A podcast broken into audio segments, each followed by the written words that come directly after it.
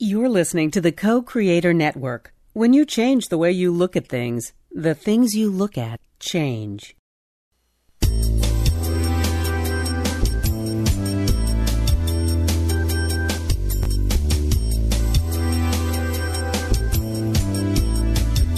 Good afternoon. Welcome to Why Shamanism Now, a practical path to authenticity with your host, Christina Pratt, director of the Last Mask Center for Shamanic Healing. She's talking about how shamanic skills can bring us to physical, emotional, mental, and spiritual well being, especially when nothing else can.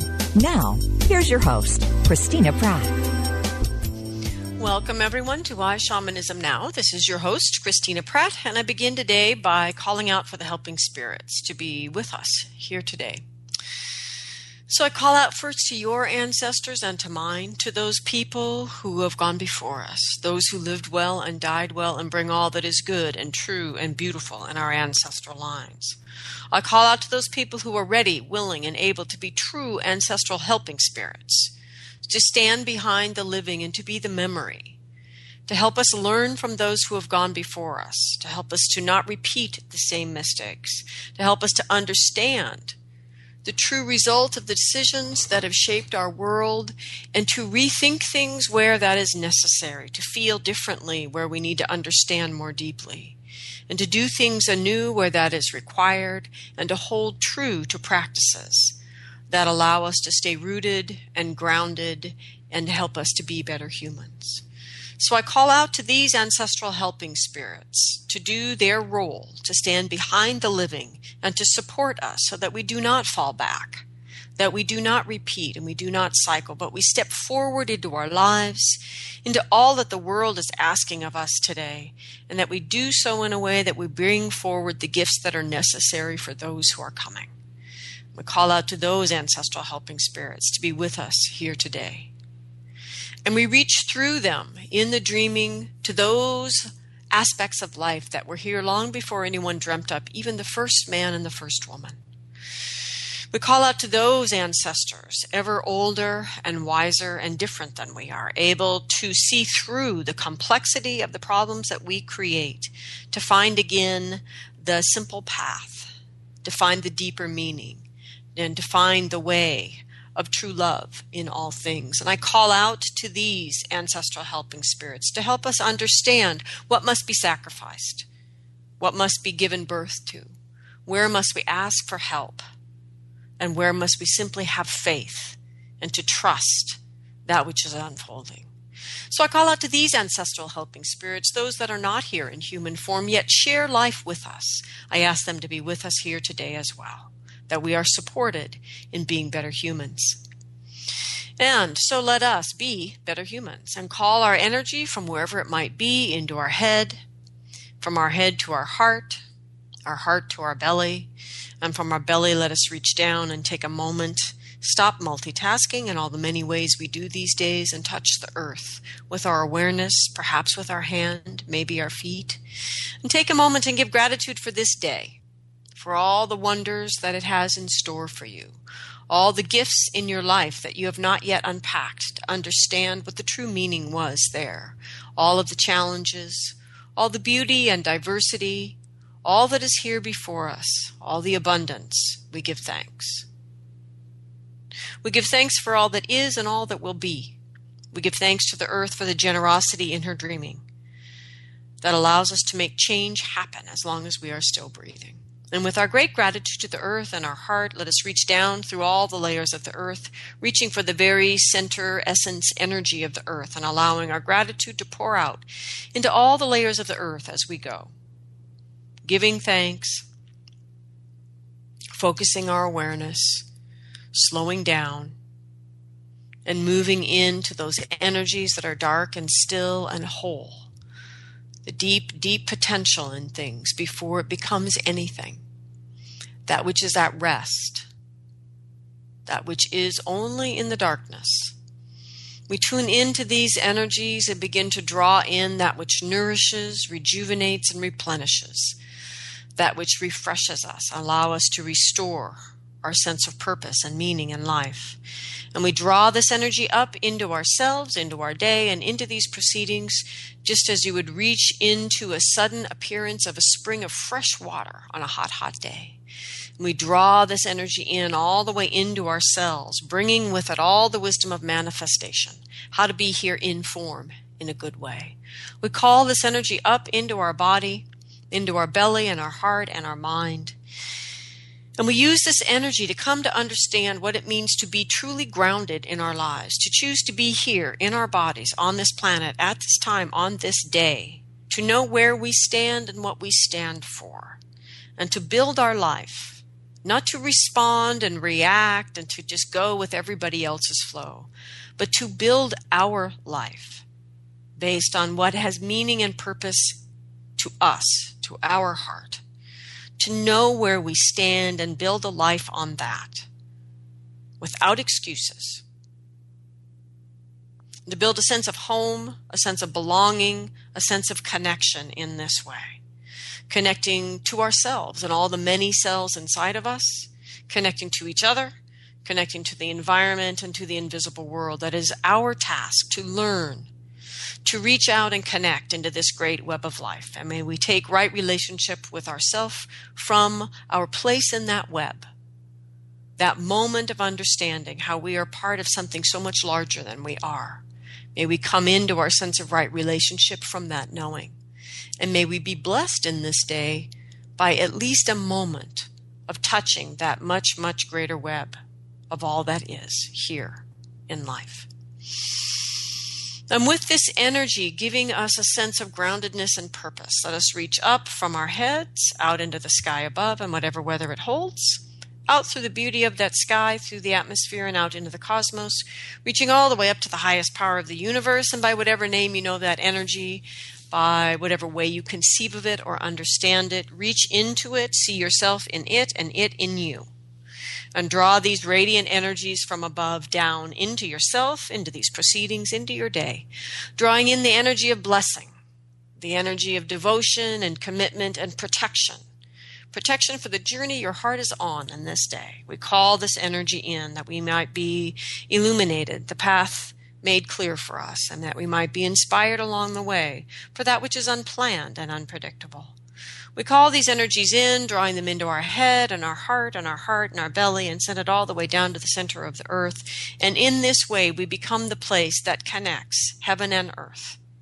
One of the many ways these two great legendary lovers, those who gave birth to all that is here in form, in this experience we are sharing, we give great gratitude to these energies and we ask them to fill our center channel and give resonance to our truth cord. And from this place, we ask the spirit of our heart to be awakened by this big love and that it open the crucible of transformation that lives only in the heart chakra. And we draw up the energy of the fiery passions that we carry in our belly for why our soul chose to be here in this form. And we call down the crystal clarity of the mind so we can figure out how to do it in our time. And we call these energies together giving each other meaning and purpose, and let them dance there in the heart until we begin to get a sense, a memory, some sort of awareness of why we are here. And may we find in our human heart the courage to do something in this day, large or small, to bring that understanding of why we are here into manifestation in the world. And for all of the spirit help that we all have in doing this ever challenging thing, we give great thanks.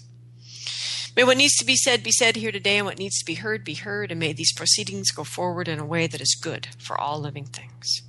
I give special thanks to Paul and Adrian, to Solveig and Melissa, Mary, Ann, Lynn, and Sherwood, and all the listeners who've been able to donate financially to the show.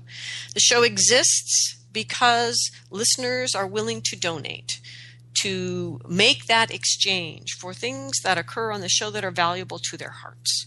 So if this heart, if this show moves you in any way, even if it is to frustration or distraction, if it moves you, please do that most fundamental of shamanic things, which is to allow that which moves you in the heart to motivate your actions in the world and to do something um, to support the show. And if you want to donate financially, you can go to whyshamanismnow.com. That's the simplest way. Donate any amount, large or small. It all goes directly to keeping the show on the air. And if you're uncomfortable with that, you can simply email me at Christina at lastmaskcenter.org, and I'd be happy to send you a regular address for a regular check. And I encourage all of you to do those many things that can be done to help something to grow these days that are not necessarily financial. It's not all about money, although it is essential to pay the bills that keep the show free. There are um, 350 plus hours about shamanism in the archives on iTunes, on whyshamanismnow.com, and at co-creatornetwork.com.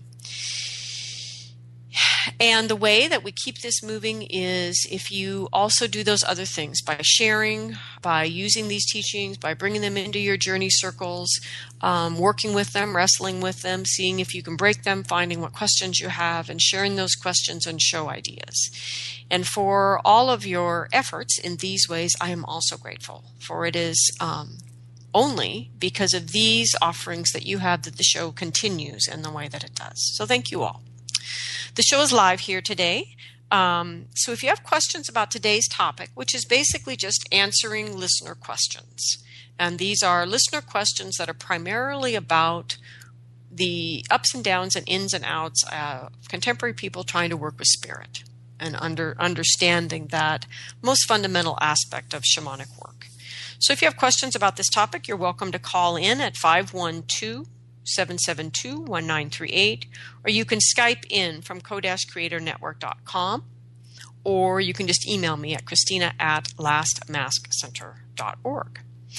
Uh, okay.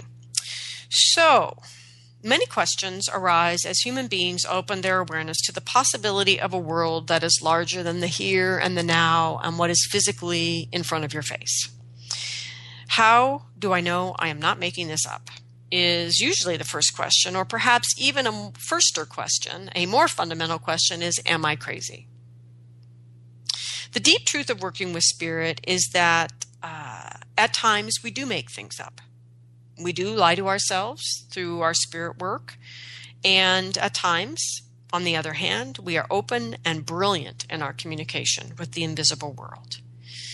The difference between delusion, self delusion, and inspiration is your willingness to learn new skills, to devote yourself to practice and discipline, to take the actions you've been told to take by Spirit, and to sacrifice the self that you have outgrown and become the person that your life is asking you to be. So today I'm going to do my best to answer an assortment of listener questions about intuition and working with spirit guides and how we can endeavor to um, stay aware that there's always this possibility that we are making this up and how do how do we um, not delude ourselves in our spirit work. Okay, so the important thing to understand about working intentionally with the invisible world is that the invisible world largely moves through questions, or our relationship with it largely moves through questions. So even when you're not conscious that you're asking questions, we all are asking questions on some level, either a conscious level or an unconscious level or at the level of our soul. So often the dreams that we have at night are a response to those sort of unanswered questions that have been arising through the day. And often nightmares are simply a louder response to an un- unconscious or unasked question. And so part of it is recognizing that there is an enormous there out there that is just purely a yin field in the sense that it is a potential, the potential of guidance or inspiration or an answer um, waiting to happen.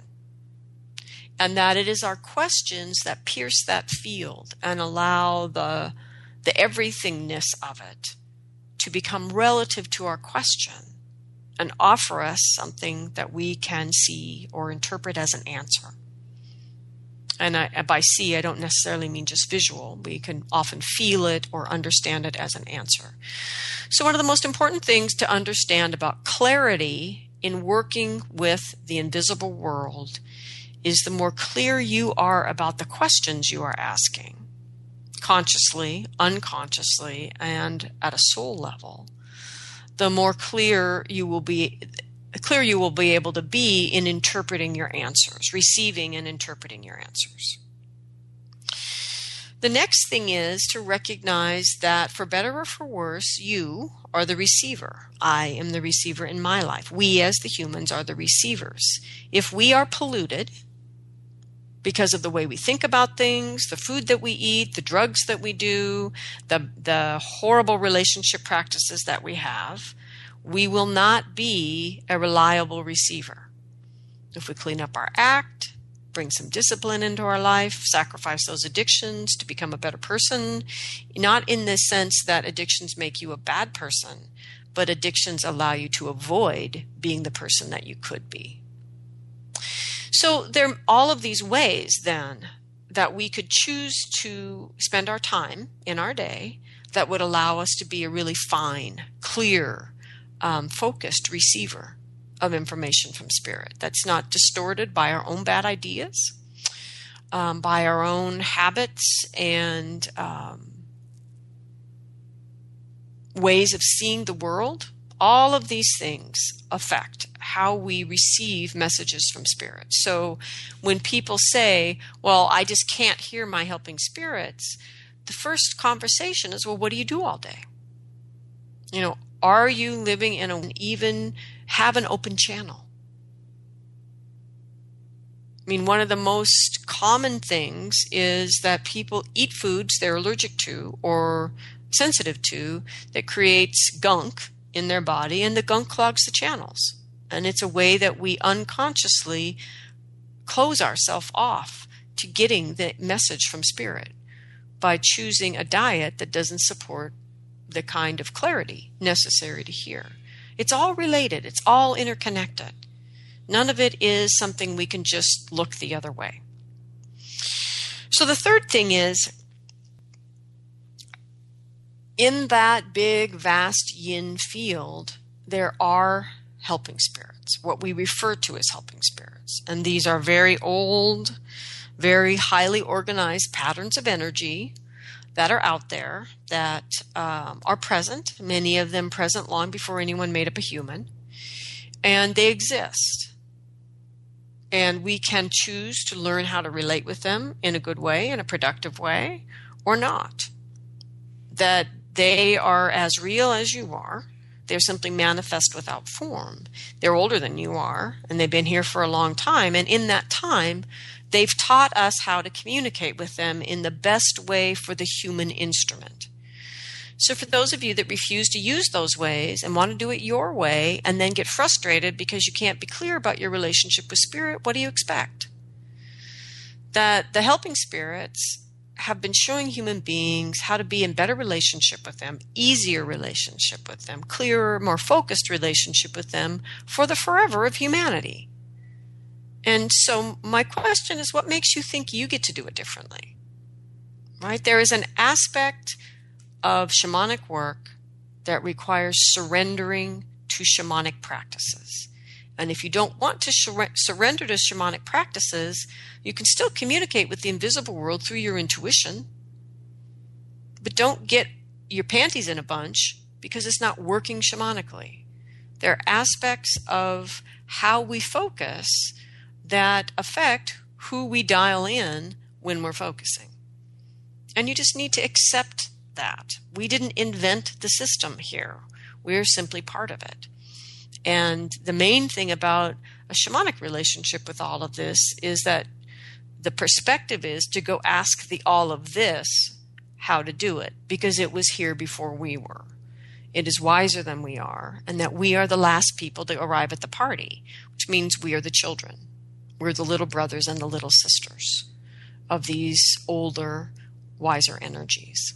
So it's a shamanic perspective. I'm not saying it's it's not the only perspective, but you're asking me questions relative to why shamanism now. So the context is shamanism. And so finally, the last piece of this that's kind of fundamental to these questions about working with spirit is understanding every single human being walking has intuition. Whether or not people use it is up to them. Whether or not they listen is up to them. How they interpret what they're receiving through their intuition is entirely up to them. A person can have a bunch of uh, what I would consider bad information about intuition and decide that they're crazy. Well, you know, that's their free will to do that. Personally, I think it's easier to take a step back and recognize all human beings have intuition. There must be a reason for that. And to recognize that shamanic skills simply extend your natural intuition. There would be no shamanic skills without intuition. That that that in a sense your own intuition are the the apparatus, the invisible apparatus within you that these skills um, connect to and allow your natural intuitive capacities to expand beyond your natural limitations in terms of energy and ability. Now, some people are certainly more gifted in the same way some people are more gifted singing or dancing, that these are simply an, uh, part of the range of, of human skills. And uh, so the real issue with intuition is first, are you using it? Are you opening yourself up and cultivating your relationship with your intuition so it's a good open dialogue that's fairly accurate and clear? But also to recognize the fact that the fact that you're listening to your intuition doesn't make it shamanic, it just makes it human. And so there's an aspect today of calling anything that is remotely intuitive or mystical shamanic, which is not accurate. Humans are intuitive creatures. They don't all use it, they aren't all gifted in precisely the same way, but we are all intuitive. It doesn't make us anything other than human to recognize that. Okay, so moving right along. With all this said, in the realm of humans, there are, of course, dreams. Dreams come apparently unbidden at night. Um, people can cultivate skills within their dreams, for example, and that's not necessarily shamanic work. In some cultures, it would be, in some cultures, it's not. But anybody can learn to work with their dreams, and there are different kinds of dreams. Not all dreams are created equal or appear in our experience for the same reason. And there are big dreams and and even beyond the big dreams that we have that that rock our world and potentially become a pivot around which our life changes. Um, there are also at times because we are intuitive beings and because this is a really really interesting world that we live in, there are at times visions.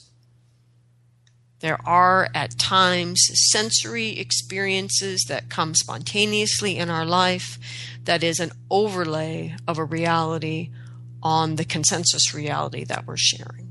So sometimes we have visions.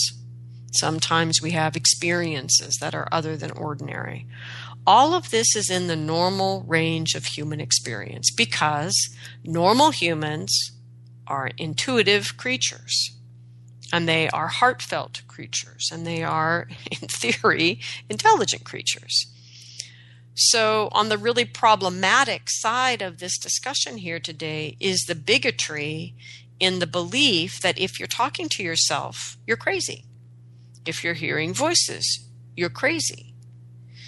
Now, there is a certain degree to which someone can create their own mental unwellness because they are listening to their inner critic or their wounded child in a way that is driving them crazy.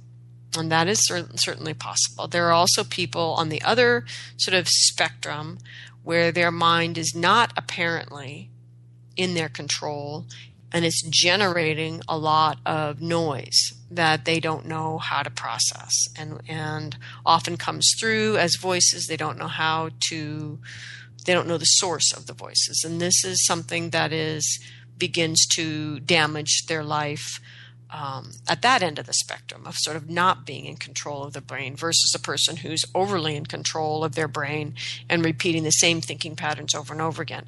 both create a state of mental unwellness. And by mental unwellness, I mean a state of being in which we are no longer capable of focusing our mind in the process of doing what we've come here to do. Those are both states of being that we need to find our way out of. Right? But the simple fact that you are A, talking to yourself, or B, listening to internal voices does not make you crazy. It makes you a normal, intuitive human being. So, so in other words, what I see is there's a percentage of people who are making themselves crazy, either because they're controlling their thoughts too much or not in control of their thoughts at all. Yes, these people need to immediately ask for help from good people who can help them. But there's a huge body of very normal people here in the middle of these two extremes that are not remotely crazy, but are afraid they are because their internal intuitive voice, the voice of, for example, the ling spirit of their heart or the voice of their soul, is rising up in their life and saying what is happening either is fabulous or is really not fabulous. And I won't be ignored any longer. Especially the voice of the soul. We all come here to do what the soul is destined to do, not what your little ego identity person wants to do. So, of course, your soul is ultimately going to rise up once you become adult and start fighting for your life. Okay, so my point is yes, there are many inner dialogues that are happening and need to happen, and they don't remotely mean you're crazy. But the important thing is they're not useful unless you can learn to interpret them. So, there isn't a healthy person out there who has not heard the voice of their inner critic or their fearful, wounded child or the voice of your conscience. These are inner voices. Talking to them doesn't make us crazy. So, the more aware and active we are in our inner dialogue, the healthier we become.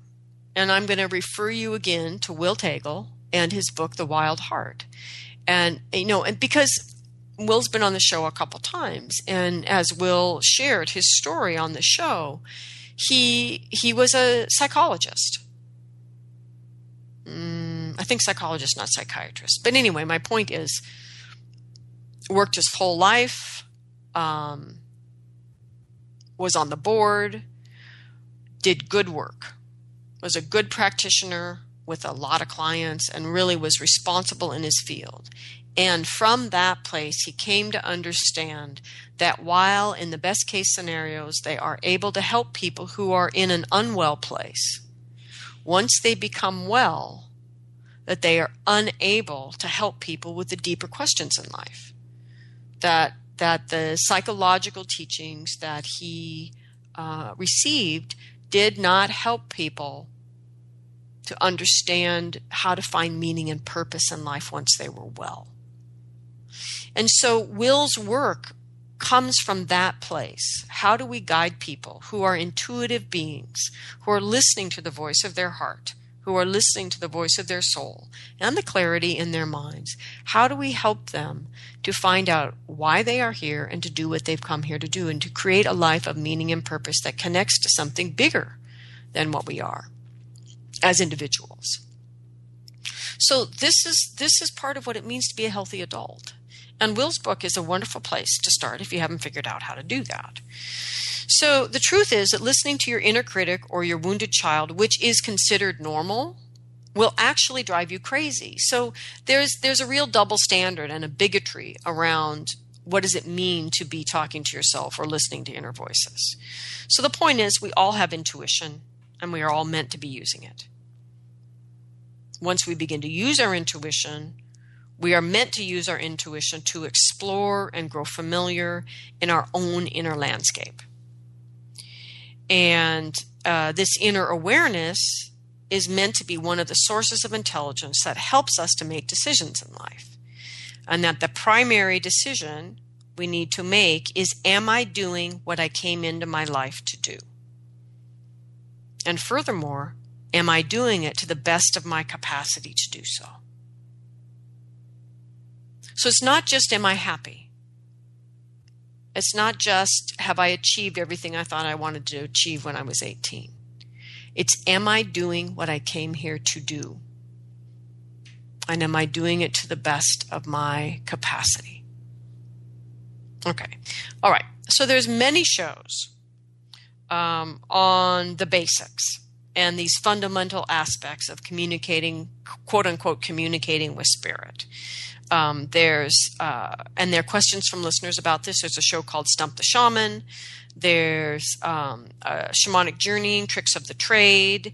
There's the shamanic journey and direct revelation, parts one and two, and there's working effectively with spirit. To name just a few shows that you can search for at, at uh, whyshamanismnow.com.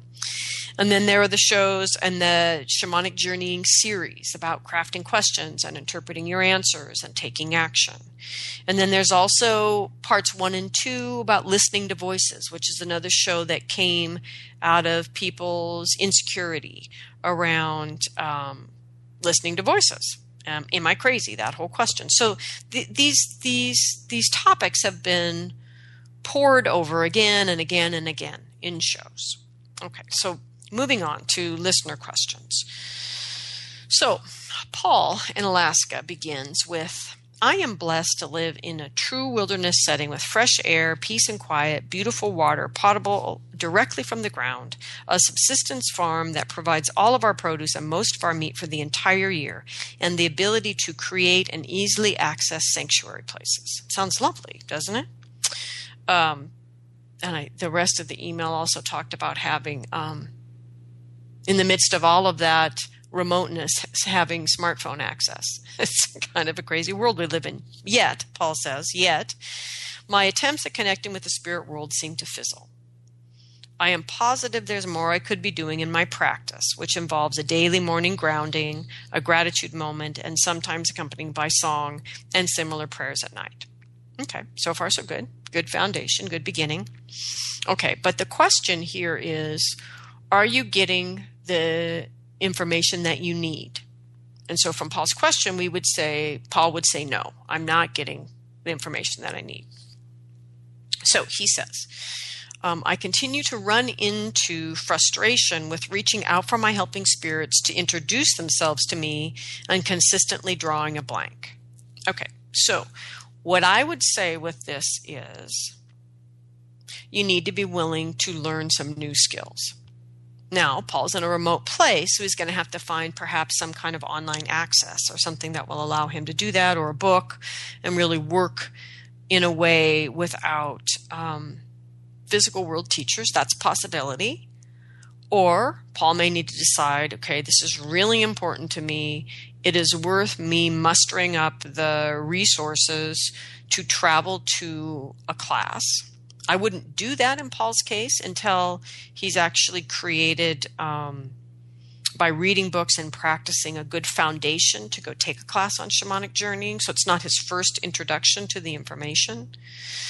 But the point is if what you're doing isn't allowing you access to your helping spirits, then learn the next skill. You know, take a step from where you are to the next level skill. And if you are creating a life that allows you to that is clear and has an openness to spirit. Like he says, you can create sanctuary space, living on the land in the wilderness.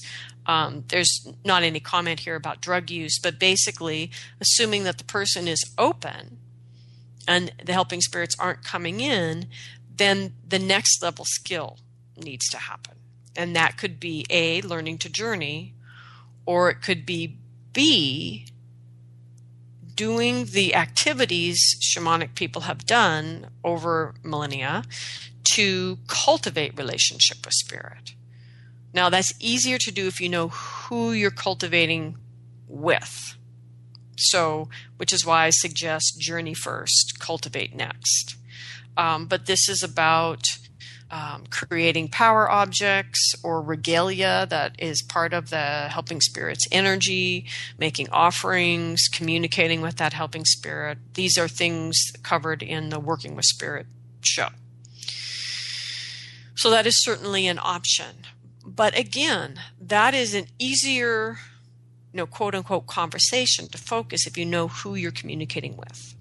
And this is the value of shamanic journeying is allows us to bring our entire sensory body into the invisible world and to connect through all the facets of who we are to our helping spirits in their realm.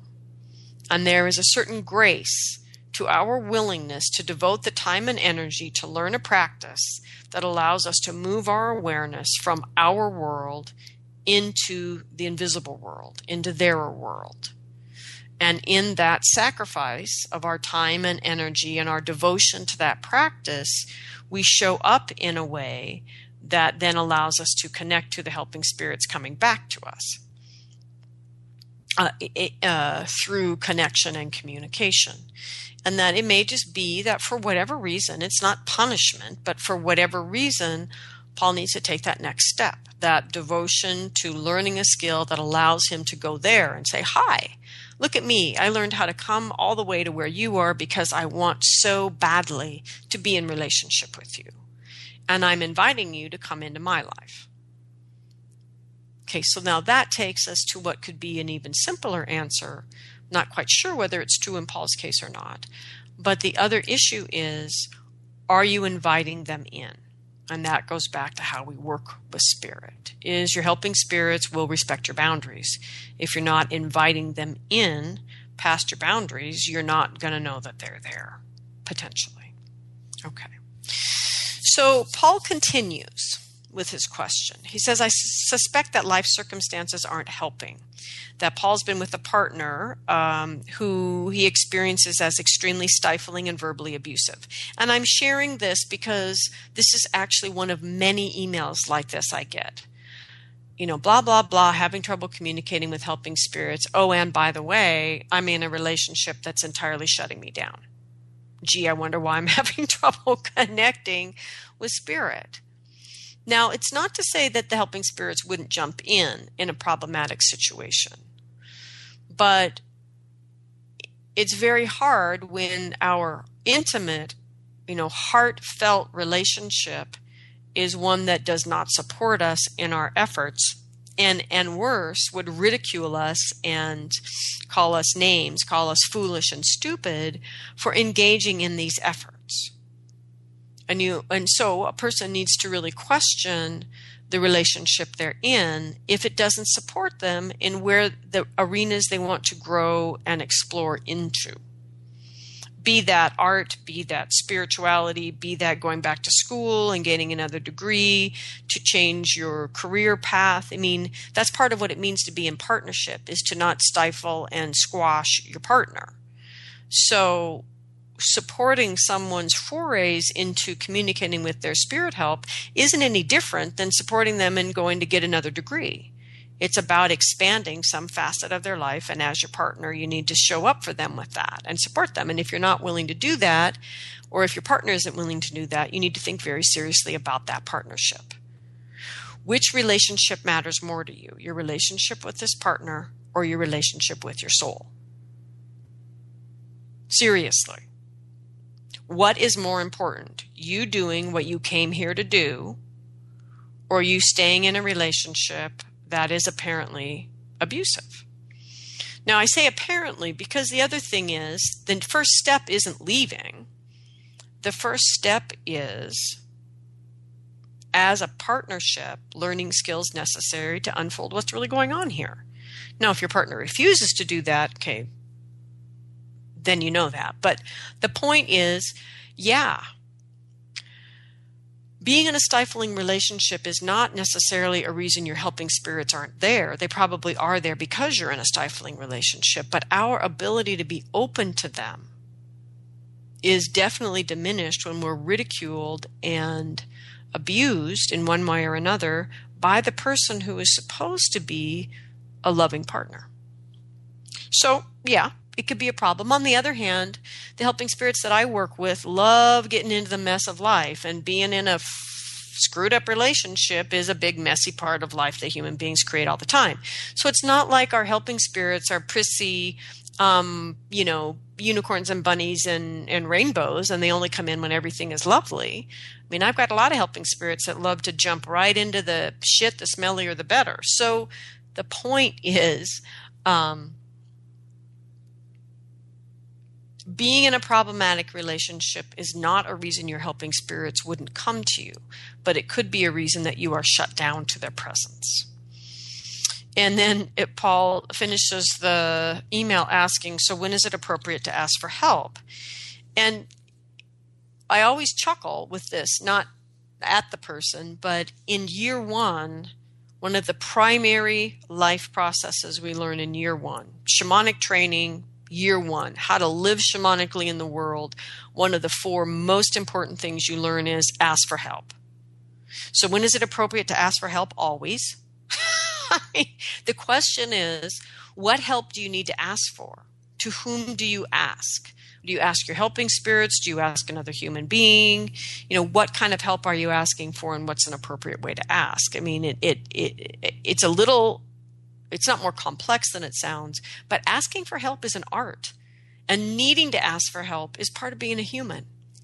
It's part of the art of understanding our healing nature is to be able to open up and ask for help, learn something new, have a healing experience, whatever it is. Um, but always, it is always appropriate to ask for help. And it's perfectly fine if what the help does is define for you that the next steps are steps you can only take for yourself.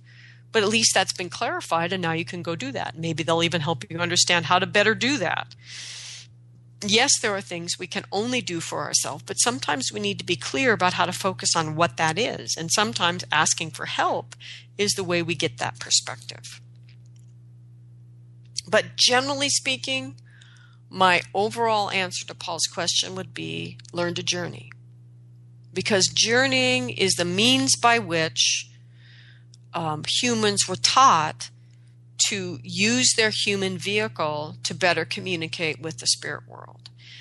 Um, and that for most people, relative to the other way that they taught us, which is embodiment, most people, contemporary people, are not in a good place to begin with embodiment. And that is explored really thoroughly in the show about embodiment.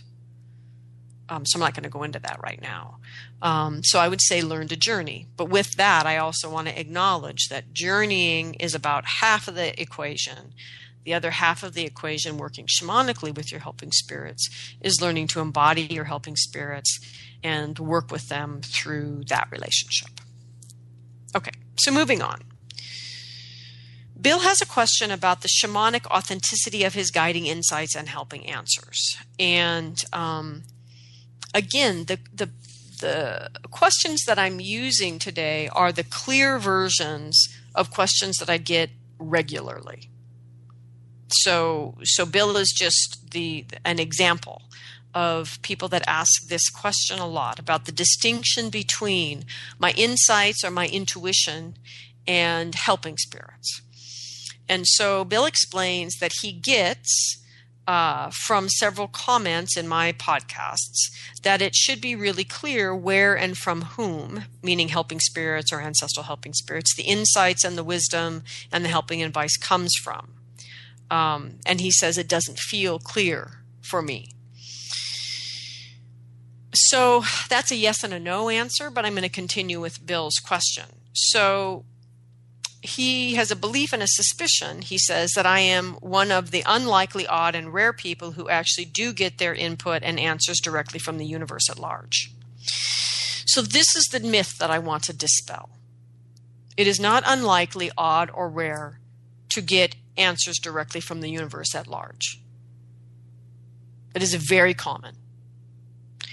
We are all intuitive beings. We are all wired up to do that. It is very common for people to get intuitive answers from the universe at large. It is not odd, it is not unlikely, it is not remotely rare. What is rare is a person learning to listen. Now, rare today in the contemporary world. It's not rare at all in the past, but it is rare today in the contemporary world. So, we we applaud Bill for listening for cultivating his intuition and listening so that he can gain clear guidance and direction through his intuition from the universe at large. And the question he has is um, that I would have for him is Are you getting the information that you need to live your life in a good way? Because the whole point is this whole invisible world thing conserves energy. So let's imagine that Bill is getting all the guidance that he needs in this way through his in- intuition from the universe about how to live his life in a good way, and that he has a life of meaning and purpose, and that he is good to go. And if that's the case, then this is fine. Not everybody's soul's purpose requires for example, the kind of relationship my soul's purpose requires that I have. We're all different. We all have different um, soul's purpose in the first place, but also the vehicles through which we're going to express that soul's purpose in the world. Not everybody's vehicle to express their soul's purpose requires, you know, the level of working with helping spirits that, for example, my life does. There's nothing wrong with that. If you're receiving the answers you need to live a rich and full life, great. You don't need helping spirits then. Like in Bill's case, he doesn't need helping spirits. If he can answer that question, yes. So, my next question would be Are you getting the information that you need to know why you are here? Not just to live a happy life that feels valuable to you, but to really know why you are here and to know with absolute confidence that you are doing what your soul has come here to do. And there are people I have met that don't have any idea about shamanism or helping spirits, and they can answer yes to that question, and that's great. The question around your relationship with spirit help is can you say, Yes, I am living in a good way. I have the guidance I need for that. Yes, I am receiving the guidance I need to know that I what my soul's purpose is and to be living it. And then the final question I have is are you living in comfort? And avoiding discomfort. Because if we are growing and expanding in our capacity to live our soul's purpose, we will be mildly uncomfortable all the time. And so that would, and what is interesting, you know, in students that are, are deeply into my teachings, I just received an email today from a student in year three who had, you know, in spite of amazing work in the first three years, is just realizing that there is this place of comfort that she loves being in that actually involves enormous suffering and pain because it's allowing her to avoid really stepping into her power. But being in that familiar place is more comfortable than the discomfort of stepping into her power. And that this is a choice. And so, this is what I mean about this question about comfort and discomfort. Are you challenging yourself to really become the man or the woman that you have the potential to be? Um, I just spent maybe five years not really very clear about what I was doing and largely running on a kind of momentum, I would say, from past clarity knowing that what I was doing wasn't wrong, I wasn't off course, but knowing that I wasn't actually engaged at the level I needed to be, that some things needed to shift and refocus, but I wasn't clear what that was. So, my point is that at many levels of life and living your destiny and living your soul's purpose, you can become unclear and need help from spirit to understand the steps that need to be taken to gain clarity. I'm not saying just getting clarity from spirit, but more to understand from your helping spirits, for me at least, what steps do I need to take? What do I need to sacrifice? What do I need to give birth to? How do I need to change to get clear at this time in my life? And it did finally come. Um, but it wasn't a direct line and it wasn't a direct message from spirit. The question here that Bill really brings up is do you have the quality of spirit uh, connection that you need? So in Bill's case, he may have what he needs. It's not shamanic because our spirit help does not become shamanic until we actually are conscious of working with spirits. That's what makes something shamanic. The fact that he is in a beautiful, direct dialogue with the universe is called being human. Connecting with your intuition in a good way and stepping into relationship with something larger than you are. And it's an awesome thing. But it's not shamanic. And there's and it doesn't need to be. The thing is, we just keep calling everything that is mystical or intuitive or otherwise working with the invisible world, we keep calling it shamanic. And it's not. Shamanism is all about your relations with relationships with helping spirits. And if you don't need that, don't worry about it. If you do need it, then you need to take the next step. So if you aren't, again, if you aren't working with helping spirits, it's not shamanic. But does it need to be? That's really the question that a person needs to ask in their life. If it does need to be, then it's important. Then we go back to the answer with Paul. So learn shamanic skills so that you can begin to access your helping spirits in a shamanic way. If you need that next level of information to figure out how to do what you need to do. You know, I did. Did I want it? No, but that was what was required of me. So I had to go there to do what I've come here to do. But what I've come here to do is different than what Bill's come here to do. He may have everything that he needs through his relationship with the universe. So there's this possibility that th- there's an aspect inherent in his question, though, which is kind of how do we know the difference um, between different helping spirits? And again, this is the value of journeying and bringing your sensory body into the visible world, into the invisible world to experience the helping spirit, or embodiment journey states where we're calling the helping spirit in and experiencing being the helping spirit.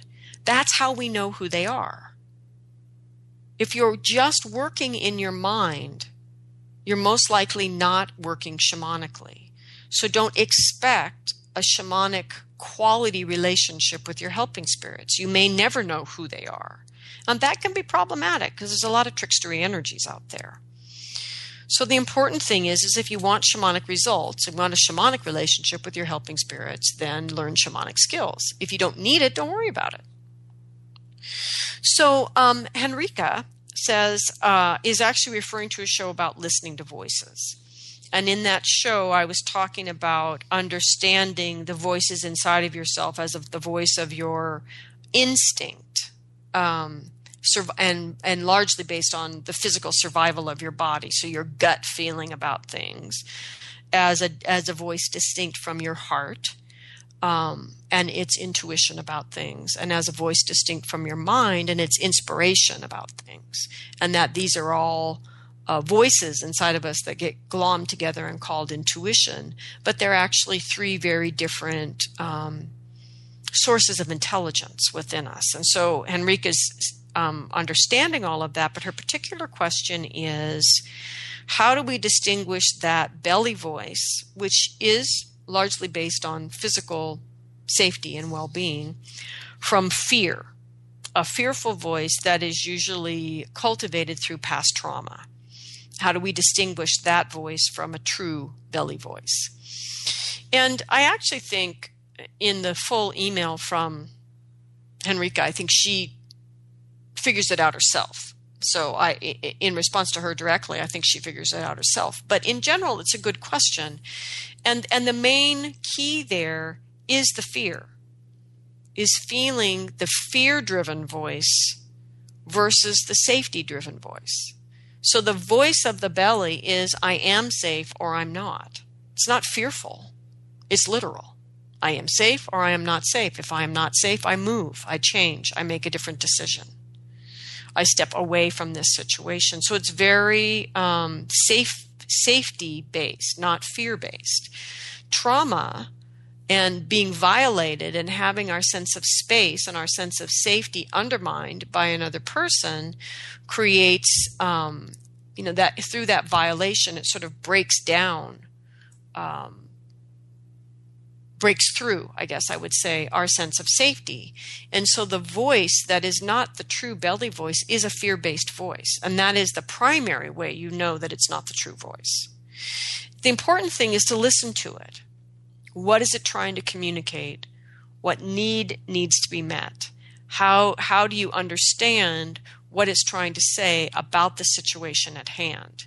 Because it's usually projecting a story onto a situation at hand that is similar to an old situation, but not necessarily the same. And that's what you need to discern at that time, which Henrika in her full email actually figures out quite beautifully. But the but the main distinction between a true voice of the root chakra, which speaks to safety, and a trauma voice or a wounded child voice is that it's fear based in, in its very um, energy and conversation.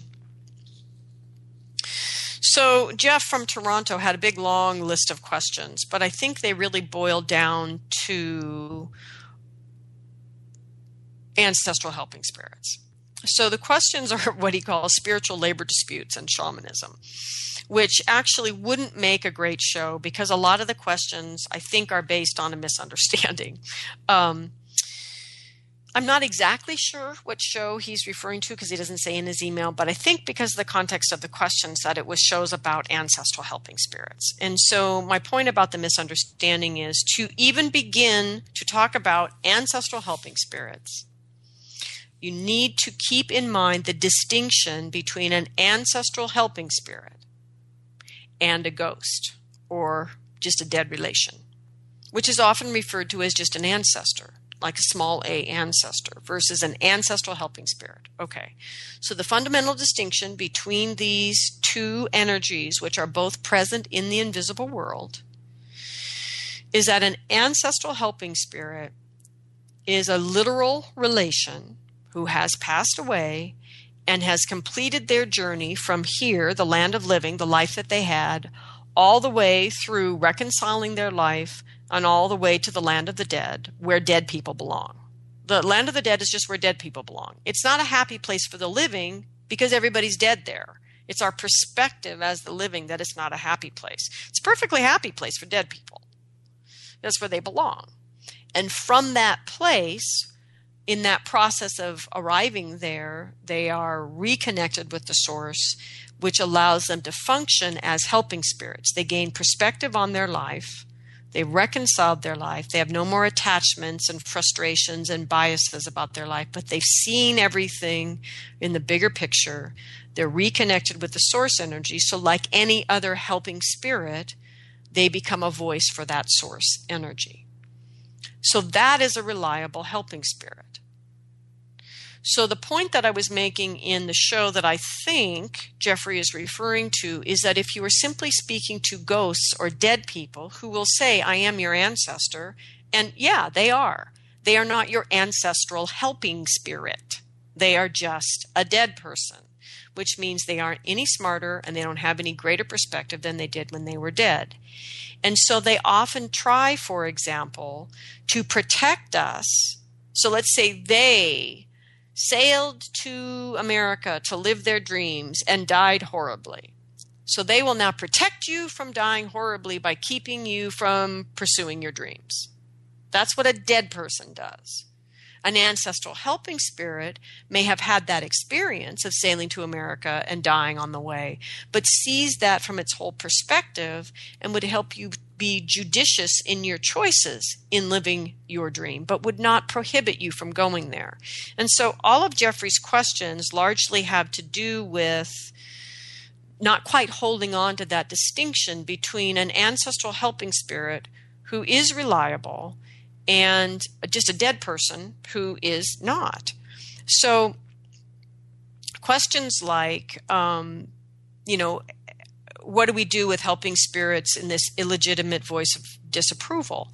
Well, it's not an illegitimate voice of disapproval. It's recognizing that an, a dead person is not a helping spirit. You shouldn't be listening to them in the first place. Um, and within that, there's a question of, you know, what if you can't stand your ancestral helping spirits? Well, if they're helping spirits, then the fact that you can't stand them is your problem and probably something that needs to change in you. If it's a dead person and you can't stand them, it's because they're an unresolved dead person and they need to be cleared out of your life. I mean, the, the thing about all of these questions from Jeffries, you have to know are you talking about an ancestral helping spirit or a dead person? And they are very, very different energies. They impact us differently. One is capable of supporting us, one is not. One is capable of being trusted, One is not necessarily. One doesn't need our help, but is here to help us. The other is not. And so that distinction is very important.